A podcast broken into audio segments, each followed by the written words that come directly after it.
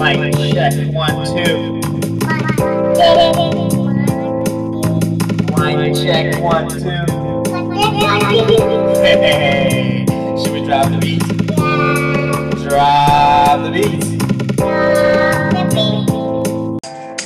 Hey, hello, and welcome to On the Edge with Eddie, detangling our black identities. I am your host, Eddie Etty. Hey, I am thrilled and overjoyed for you to be joining our conversations to explore all the different shades of black identities, have real conversations and discussions. Our conversations and discussions, stories are not meant to degrade, discourage, or prove a point. Exploring our black identities, it's all about learning, empowering, giving a voice to people who don't have a voice, and giving a voice to people who want to tell their stories. Hashtag not all black people are the same.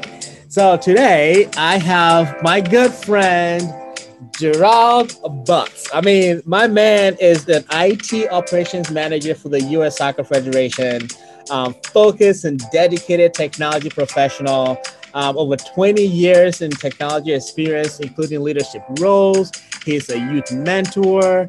Um, oh, check this out. He was um, he he he volunteers a lot. So he was a race marshal for the Chicago Marathon. Um, he has volunteered in multiple roles with the NCAA championship. Um, experienced IT leader, like I said, a bridge builder, forward thinking, customer service focused. I mean, a sports nut. My man JB, welcome to On the Edge with Eddie. How are you doing, sir? Man, it is my pleasure to be here, Eddie. Uh, thanks for all the kind words too, man. I, I should have taped that. you know, I, I, like I said, I, I just had a um, uh, a podcast with uh, one of the judges recently, and I'm like, you know, I should go in the business of introducing people, and people just just I should travel with people, right? So you know, every time that somebody's going to enter the room, I should go first with a boombox and be like, "Hey, all right, everybody, here comes JB, forward Look. thinking, customer service focus, sports nuts, experienced entry leader. Give it up for JB. Look, every every superhero needs a, a hype man and a theme yep, song. Okay. Yep, yep. There you go. I will be your hype uh, man every day. So what's it. going on? How Welcome you doing? in. How you doing? I'm doing well, man. I'm I'm holding on just like uh, everybody else during this pandemic thing, you know. So, yeah. you know, you have an ups, you have your downs, you have your steady flows. So yep. today is a good day, though. Yeah, good, good, good.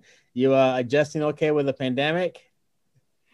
Doing well, man. Uh, ironically, um, I didn't have as or at least I don't think I had as many issues. You might have to talk to somebody else in my household about that. But I don't think I've had as, as many difficult issues uh, during the during the transition period as as others. So um, I just kind of kept everything in perspective and, and, kept it in focus and um, just you know took it one day at a time.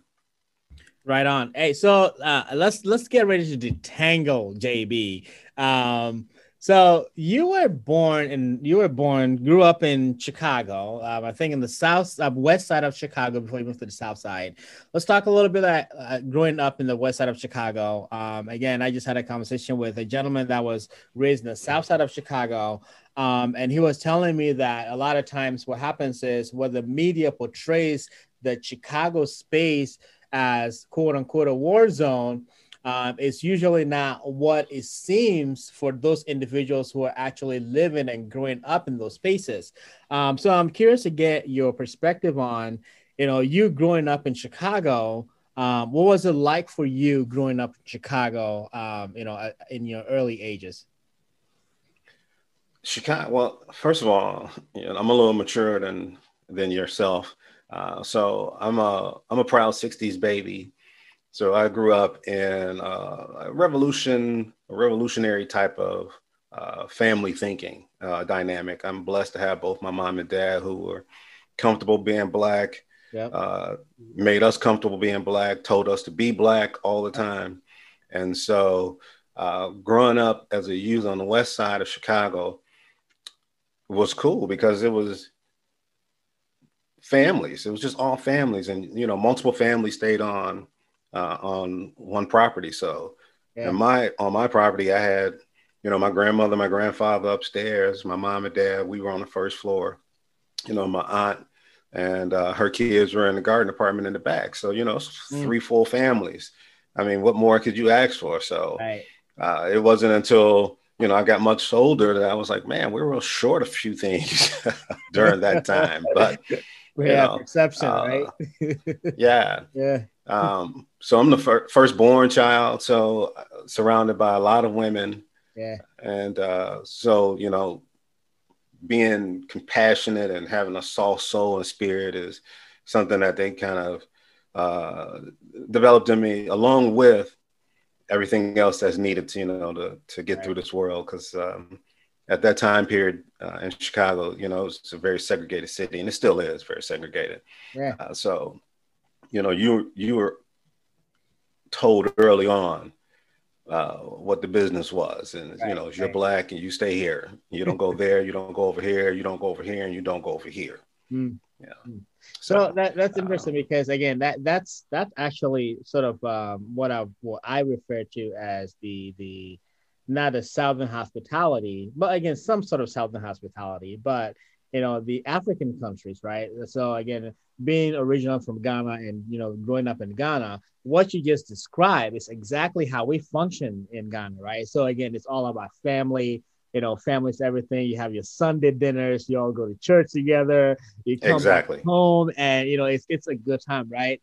And it, it's not it, so your parents actually don't even end up, you know, um, their parents raise you, but you have a lot of other people raising you, right? So there's like exactly aunt raise you. If you do something wrong, your aunt is gonna be in your face, boy. Why are you doing that? You know, so exactly I mean, that, that's great. That that's exact. That's that's what I grew up with, and I appreciate you saying that because you know I think a lot of times people people don't understand that, right? They don't understand that you know the whole concept of you know it takes a village to raise a child. That's exactly, exactly. what happened. That's looks like that's the environment you came from. Yeah. And that's exactly the words I was just going to speak to you. I'm glad you uh, segued there. Um, you know, people say it now, you know, it takes a village.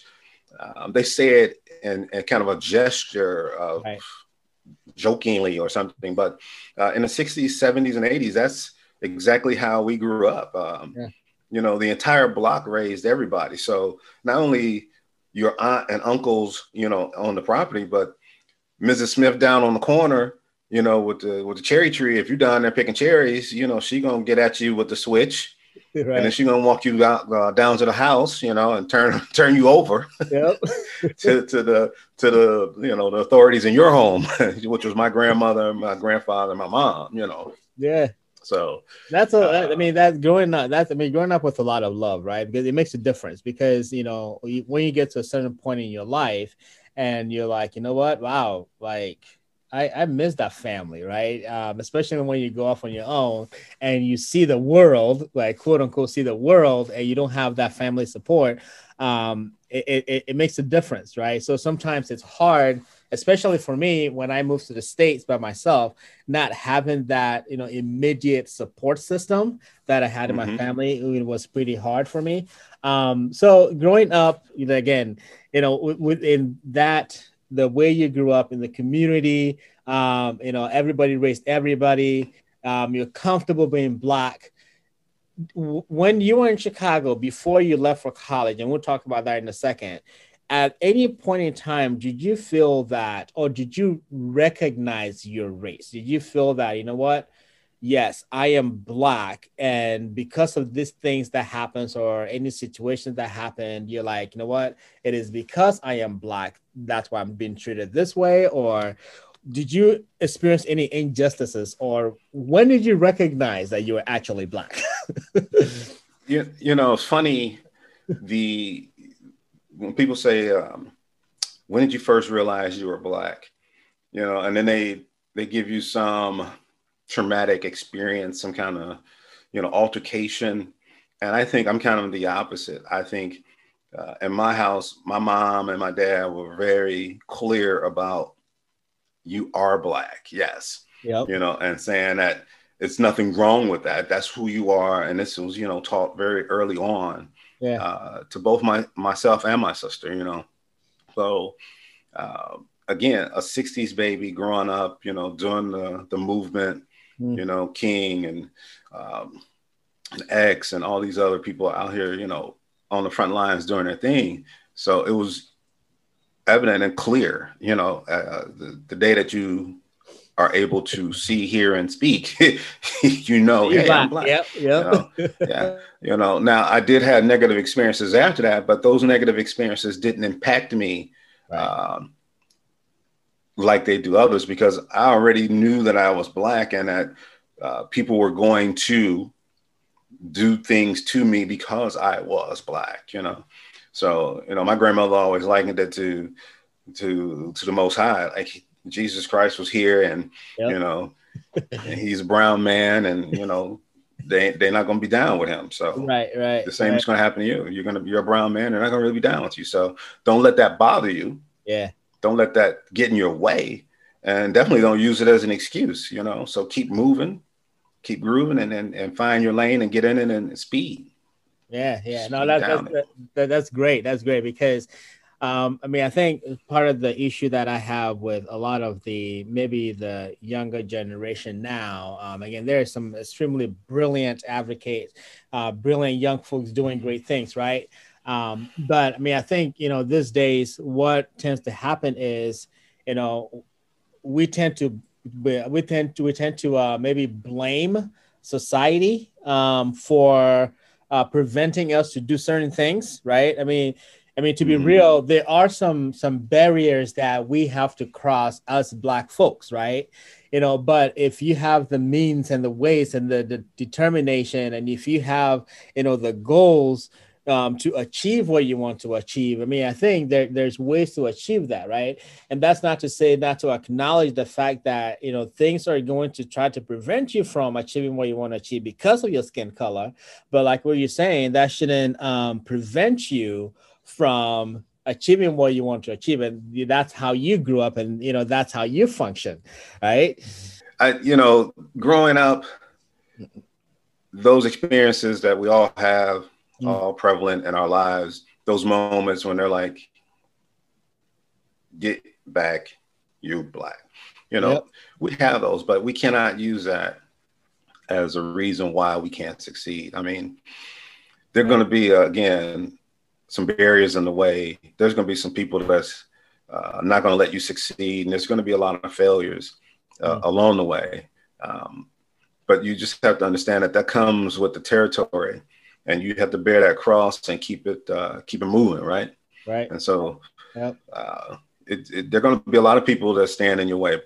Are you going to always let them be in your way and let them stop you from doing what you got to do, or being who you're supposed to be, or going where you got to go? Right. Can't right. do it. um, I was again, I was talking to a gentleman um, recently on another podcast, and he told me something that like really hit me, right? I mean, again, I've been reflecting on this for days. Um, and he was like, um, I shouldn't let, he said, don't let don't self-select yourself out of what you want right? Don't self-select yourself out of what you want. And i think you know part of the problem maybe for certain black people again me included was there you know certain positions or certain spaces or certain things that were like oh you know what either you know that's way too good for me or maybe it could be. Mm-hmm. I, I, remember back in the day when, when i was like right. I, I, used to say oh my god that girl is way out of my league but she's so cute. Uh, but I, am like i'm not even going to talk to her. But that translates into everything else right? Into job. There are jobs that i saw that i'm like you know what? I could do that job but i would never get it. Oh i could do this but i would never apply for it because i wouldn't hire because of who i am right?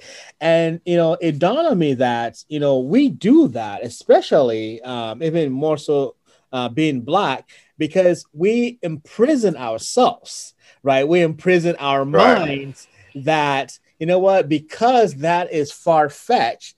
I don't think I want to apply for it. I will do, I don't want to be on in that space. And it's a shame that, you know, we do that to ourselves. Um, and, you know, I wonder if, you know, there's ever going to come a point that, you know people are going to get uh, uh, especially you know um, the younger generation are going to get to the point that you know what you know i belong in that space so i am going to go and get it i mean there's a lot of young cats doing great things but i mean i think yes. it's that imprisonment of our minds preventing mm-hmm. us from moving forward. you, know? you, know? you have to un, have to un, unshackle yourself. Yeah. You know, um, I've got two boys that I'm raising here in the city of Chicago myself, mm-hmm. and then we've got two adoptive girls that uh, I tell constantly, "Hey, it's somebody else's job to tell you no." Right. You know, yep. at the end of the day, you're supposed to say yes to everything that's healthy, good, and spiritually well for you, right. and that you are deserving of it, and you go get it. And if you, you know, if you don't go get it, it's because somebody else denied you, not that you self-checked yourself and said, no, that's too good for me, or no, I'm not yep. good enough for it. Yep. Right. Yeah. Yep. Um, no, yeah. you go after what you, you, you see it, you go get it. Yeah. and go and get in you did so um, you left chicago um, i think i was about the age of 18 um, and went to alabama state university again that's an mm. all black um, predominantly black university um, when you got there the mentality that you have from in chicago um, you know again you took that with you what was the culture like a, in Alabama State University. Again, that's Alabama, right?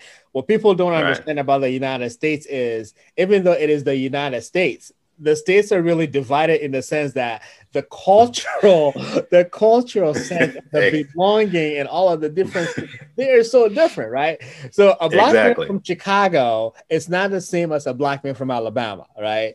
Um, tell me exactly. a little bit about your experience when you got to Alabama State. What was that like for you? Right? Again, was there any culture? So, so so this this is an interesting dynamic you know um, like most kids that go to an hbcu uh, back in that day uh, that time period when i was going to college it was very it was for not forced upon you but very well looked upon if you know you would go ahead and and yeah. educate yourself at a hbcu yeah. you know my dad was uh, really simple about it he was like hey you got the rest of your life to to integrate with the rest of the world. If you can go four more years and just be around your people and you know and get your attention and nurturing that you need, mm-hmm. then I would suggest you do that.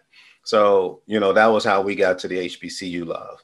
Plus, my parents never went to college, so uh, one of the things for them was for us to go to college, and for my mom, it was for us to go to college at, at HBCU. You know, my dad was just like, "Hey, go to college." Um, so getting back to culture, you know, our first trip to the South is typically to that HBCU. so when you get down, you're you're shocked and kind of awed at everything that's going on because you go down with the thought that hey i'm going down and i'm going to be with my people and do this thing and when you get down there they're divided from you you know you're a northern black mm, and yep. you know you're from chicago you know and it's you right. know mobs and you know al capone and you know you're that guy right yeah you're that know? guy yeah yeah you know so you have to kind of break down just the the communication language barrier between you know southern blacks and northern blacks and so you you break down those barriers and then you realize oh cool. We're all we're all good. And then the nurturing and the love and everything else kind of starts to follow and flow after that. So, uh, but that first week or two when you're down there, you're like, whoa. what is going on here? um, I distinctly remember my first first week on campus. There was a Klan Klan march right down through downtown, mm. which is you know shocking to me, wow. which is yeah. mind blowing. Like yo, y'all let this go on? Right. is, this, is this this what we do? Is this normal? Because everyone don't do this. We don't do this in Chicago. Like you know, yeah. you know, they might march around their neighborhood, but they're not coming downtown. What what is what's this? Man, so yeah. those are the culture uh, shocks that I kind of went through. Um, and then uh, the healthy eating kind of kicked in because you know you live in a city, you, you kind of fast foody yeah. uh, from time to time. Yeah. Uh, but when you get down south, you get a lot more uh, variety. You're a little poorer yes. than uh, than your friends, so you're you're on campus eating more, a little bit more, and so you're yeah. now being educated on what vegetables are. Uh-huh. You, know? you have an appreciation for liver now, you know. so, uh, right. Uh, so, right, you know. Uh, so, I mean, yeah. for me, it was cool because it was just again uh, my opportunity to just kind of still be around, uh, you know, my people and not having to really deal with all the other stuff that comes along with being black and in a, in a white society, you know. So. Yep. When, you, when you first, so you, you you just mentioned the the first week that you were there, it was a transition period for you. Um, the whole time over in Alabama, um, did you find yourself maybe in different situation, either um, code switching within the black frame. So basically, uh, in a sense that you know you're a Chicago black and you're now with Alabama blacks, and you know those are like two different things until you actually got to realize that oh, you know, yeah, we're two different worlds apart, but we're actually you know sort of the same individual. At any point in time, did you feel like you have to sort of change your uh, mentality or change who you are as an individual in order to fit in with the uh, Southern blacks? So, you know, the only thing that I, I was kind of conscious of was, you know, being from the city, uh, you know, so many people here. So this, you have a tendency as, as an urban kid to be vocal. Hmm. Um, and then you are always able to be spotted, not by the fact that you're loud and, and screaming and hollering or anything else. It's just the way you carry yourself. You stand out just a little differently from everybody else in the group. Yeah. So, you know, early on, the only thing that I was kind of conscious of was just making sure that I didn't overshadow cats, right? Like don't Yep. Don't just come in a room and be like, "Yo, I'm here," right? right. Uh, you know, yep. you leave that to the fraternity guys and everything else, you know.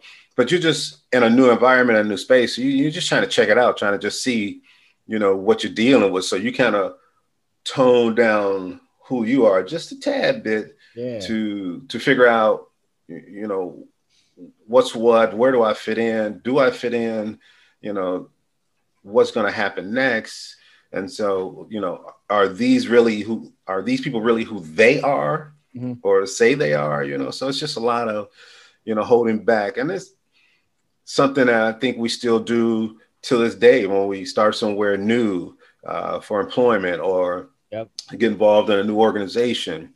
You know, it's just that feeling out period. So, you know, you kind of, you don't let the whole JB out. You know, you let 70% out. You know, you give them just enough to let them decide if they want the rest, that other 30%, right? yep, yep. oh, so. true that, true that. um, so I'm going to switch gears a little bit. Again, you said you, you have four kids, um, two sons, two girls. Um, and you're raising your kids in Chicago. Um, first of all, raising hey, as a black man raising kids and with all of the things going on right now and how you grew up, um, are you raising your kids the way your parents raised you to accept the fact that, hey, listen, you're black, right? And you're going to grow up being black, and certain things are going to happen because of your skin color. And that's not that shouldn't deter you from you know reaching your goals. Um, or are you more of, you know what, hey, listen, like you're black, right? This is this is the world, this is what it is, and you figure your stuff out, right? um, tell me a little bit about how the mentality that you're instilling in your in your boys, especially, um, and and how that's going. so you know, each each each child is their own child, right? So uh, each one has to be dealt with individually. So I just wanted to make sure that no matter what happened, everybody was able to function in this place we call Chicago. Hmm. Um, while it's normal, there are some unnormal activities that do take place here because of the fact that we, you know, we got five million people here. Yeah. Right. It's, it's, a lot of people. It's a lot of personalities here. a lot of people. Yeah. yeah. You know, not, not everybody is, you know, peace, brother, love right. Oh yeah. Yeah. Uh, so, so you know, we wanted to make sure that uh, my wife and I wanted to make sure that we raised the boys correctly, or you know, as best we thought we could. You know, being a parent is is a, a OJT type of job, so there's no right or wrong. You're learning on the job. Yeah. yeah. Um, but I, we both had decent blueprints by our parents laid out. Um, and we both were very black. So yeah. that wasn't uh, ever going to be an issue uh, for our kids. So uh, we did raise them and said, hey, look, you know, you're black, but that doesn't mean anything. But this is what can happen because of it. Right. You know, but here's what I want you to do because of it, you know. And so, you know, be prepared. Uh, and now you also live in this urban jungle, and there's going to be some people here that are not going to appreciate your efforts to to move forward, and there are going to be some some people that are going to be, you know, full body barriers between you and your goals. So you just have to understand uh, and navigate, you know, this little minefield of up and um, ups and downs that you have to go through the seventh floor of life. Yeah. Um, but just you know, keep your head up, stay proud, stay humble, you know, and stay black. Yeah. Did you um so again what have you had again the the the one you get pulled over by the police conversation with your boys? We had those conversations uh whew, early on. I think I had an initial conversation when they were probably 10 and 6. Hmm. Um, but we had an in-depth conversation when it, it became time to learn how to drive. Yeah. Yeah. And so uh, that's when the in-depth discussion took place and the activity surrounding uh, that discussion took place, you know. Um, and then the nice thing about it is when you have an older one, the younger one is watching. Right. Yeah. And he and he's sponging and absorbing everything that's going on. So the conversations that follow for him aren't as intense, aren't as um, exaggerated because he's already been um, introduced to the concept and introduced to the story. Mm. okay. The only thing we want to do at this point is just strengthen the value points and, and all of this, right? Mm-hmm. So let's talk a little bit about all of the uh, social injustices happening, um, especially even uh, from you know George Floyd to Breonna Taylor, um, and you know all of the other ones. Um, as a black man, again, growing up in Chicago, um, and then you know traveling around the United States again. Right now, you know you're with the U.S. Soccer Federation, um, and there's a whole lot of sort of like the injustices happening. They have their own fights going on over there uh, with the women's soccer. Um, hmm. So with all of that injustice happening, you know, for you as a black man, let me ask specifically, um, when the the incident with George Floyd happened um, with an officer with his knee on a black man while he's dying slowly. Um, again, I, I had I, I had some I had some emotions, right? I, I I when I saw that video, there are some emotions that I hadn't really been tapped into before, right? Exactly, um, right. There's something and, going and, on, and it was real. It, it was real for me because I'm like, wow, like what, like people even trying to help like people are trying to get you to do something about this. Um, so I'm kind of wondering what what emotions, what what was going on with you when you saw that the first time, or when you heard about that the first time. That, that, that's interesting because at that time I was still trying to process Ahmaud Arbery. I was still trying to mm-hmm. process how a brother could just be jogging down the street and, and, get gunned down. You know, like right this has been going on for a while. You know, this has been going on forever since we've since the first boat ride. So it's not nothing new. But what it becomes is it just becomes so exhaustive. Like this is just really like you know how how much how much more do you need to have happen for you to understand what's happening? You know, like some people steal watched that nine minute tape and was not truly convinced that there was something wrong with that. You know, he should have complied. Um, he was only doing his job. Right. Who knows what you know he had been dealing with for the pre- the previous two or three weeks? You know, all those are excuses, right? Mm-hmm. It's all garbage. you know, you saw it. It was a nine minute tape. Yep. During a pandemic, where your total attention was was available. And so when you see it, you're like, damn.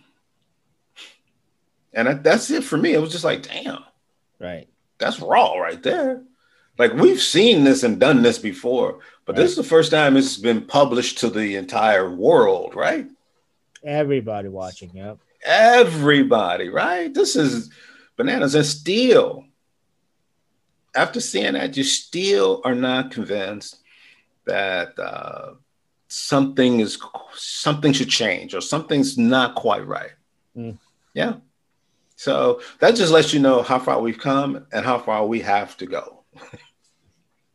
it's just unreal. It's just, you do know. You think? Um, do you think there's hope for us as a country?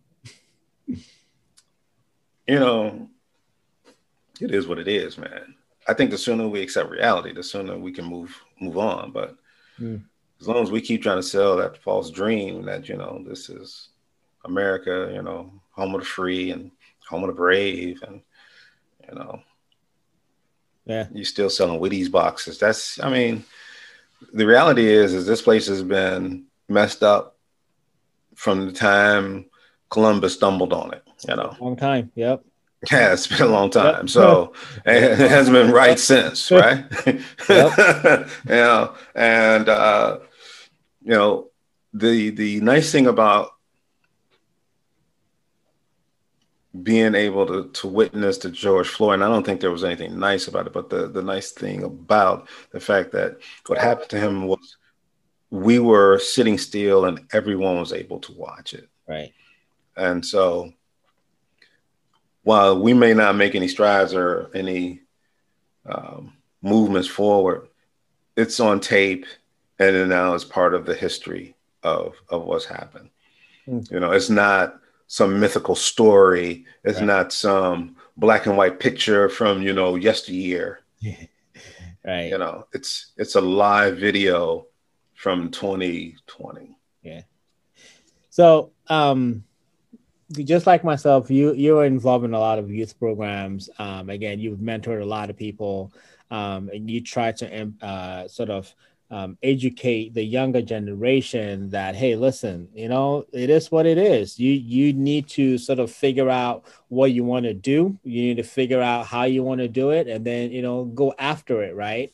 Um, outside of educating our uh, younger generation or mentoring our younger generation what do you think we as black folks need to be doing um, either better or what do we need to be doing educating our sort of quote unquote allies who are there to sort of want to help us um, maybe change you know the communities that we're part of? Um, you know the things that we as black folks should be doing or we black folks are not doing um, that could potentially sort of you know elevate or ele- you know, sort of help with some of these situations? You know I, don't think there's any wrong method. I don't think there's any right method. Uh, but i do do know that we are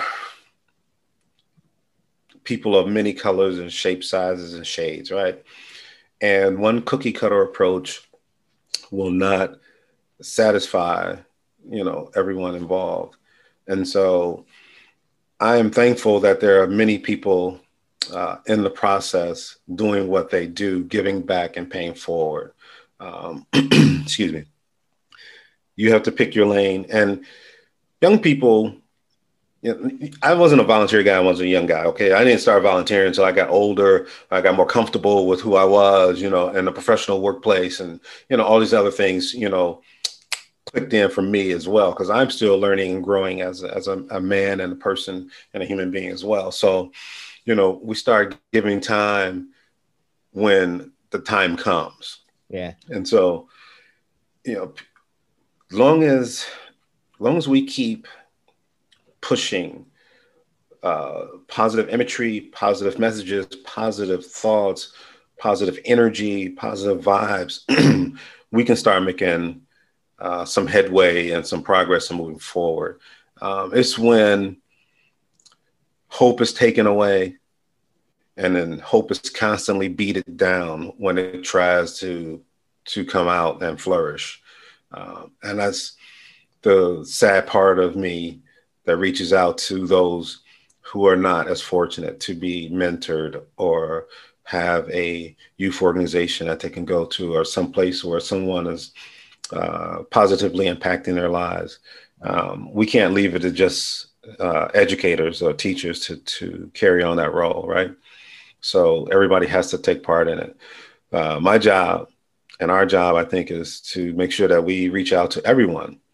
Uh, the the young people under 10, the people between 10 and 20, the people between 20 and 30, 30 and 40. Like everybody needs help. Right.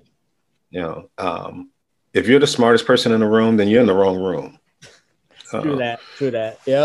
so, excuse me. So, I say that to say, uh, volunteerism and, and, and paying forward uh, is something that's vital and it's something that has been done in the past without a title or a name right paying forward or anything this is what we as people did yeah you know we came here we moved from the south to the north and we sent for everybody one by one and we brought them to the north let them experience some some freedom from the jim crow stuff and come here and make some money and yeah. take care of your family and, and have a chance and so uh, it's that mentality that I walk around with. So we're going to reach back. We're going to bring uh, every person uh, with us. Just going to have to bring them one by one. Yep. Yep.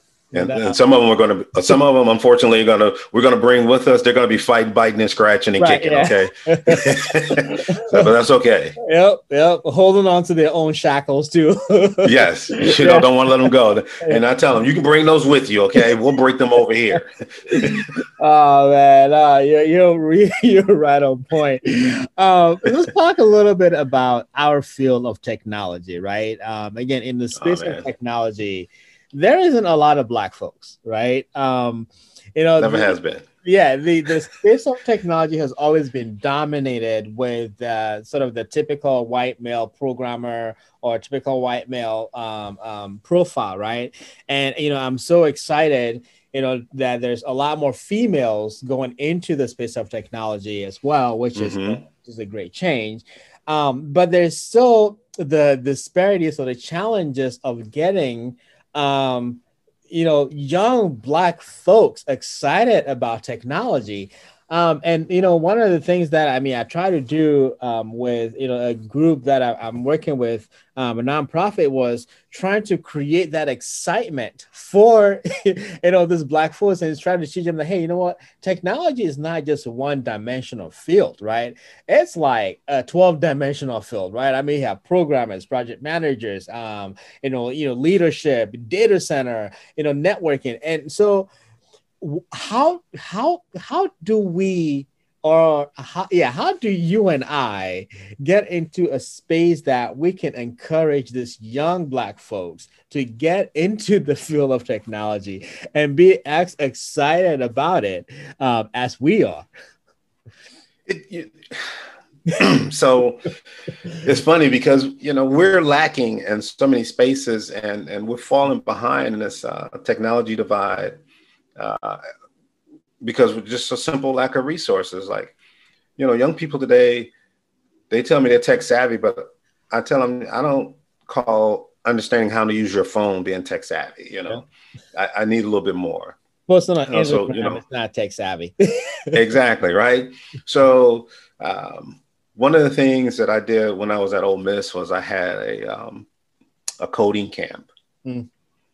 Um, um, the first one I did was uh, Black Girls Code, and we had some uh, sisters come in town uh, from Jackson and help out some of the uh, young Black youth get involved, the young sisters. So that was the first one. And the second one we did uh, was just coding period for kids, and then we went to uh, to the schools.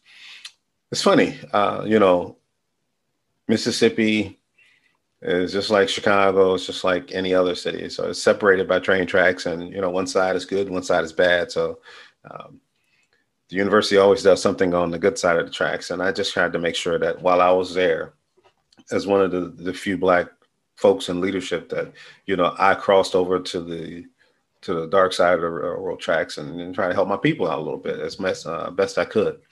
um, and let them know that there was some black guys over here, black people, uh, not only uh, working in athletics, but I'm working in technology, uh, doing you know really cool stuff. You know between venues and uh, devices and uh, Wi-Fi and all this other stuff. So you know I think the more we talk about it, uh, the more we can kind of create a buzz.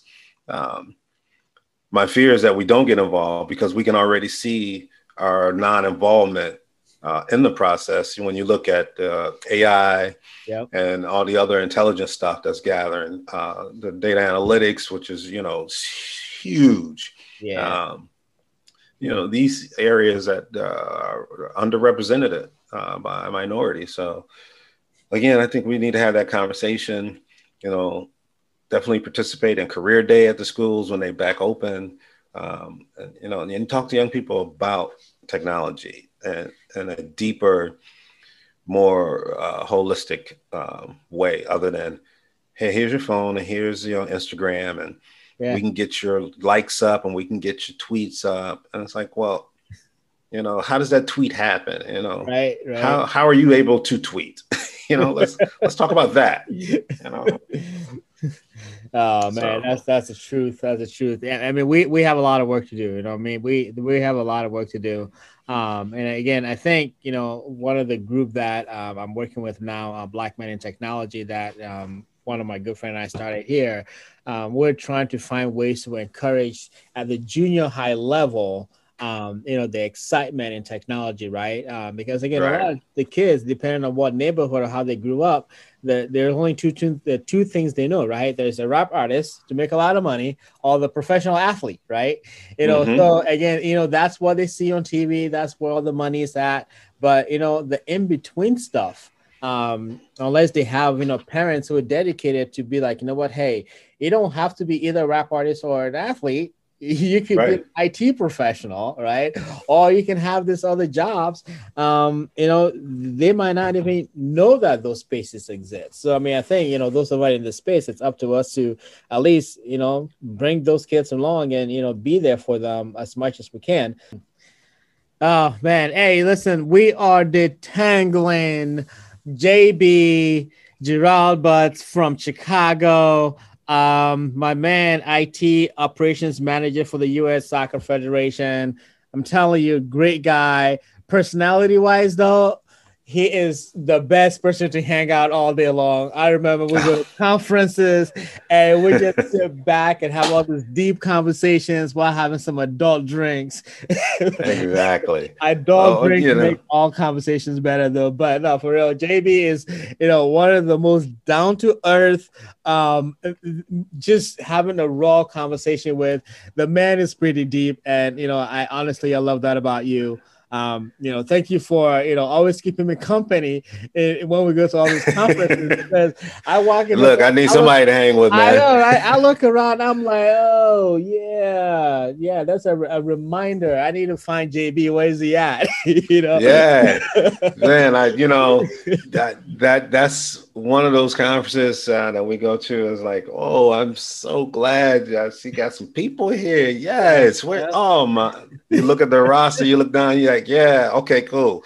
Eddie's here, okay, yeah, good. Yeah. All right, Steven's here, okay, Ronnie's here, okay, cool. We're, we're good, uh, yeah, yeah. Well, uh, Akbar's here, okay, we're good, we're good. I got my guys here. Let's do this. Oh, Let's go try and turn this conference out a little bit. Uh, no, but no, for real, you know, thanks for always watching out. Um, you've always been a great, great brother to me. Appreciate you a lot. Um, and thanks for taking the time, you know, to come and uh, have this conversation. Um, you know, before I let you go, though, I'm gonna give you one minute to uh, send out a message out to the world. Um, again, one minute, you know, tell the world whatever you want the world to hear. You know, share some wisdom with us. I'm gonna give you some background music. What do you want the world to hear from JB?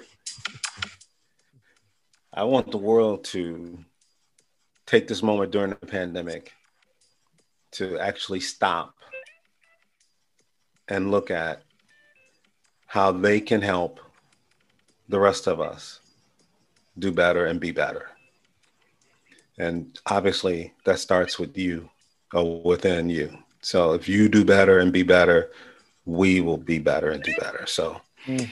love somebody, hug somebody when you get a chance to after this pandemic. Go get a shot. How about that? yeah. Go get a shot. Yep. Let- Let's do that. If we if we all go get a shot, I think we have a shot, right? we'll have a chance.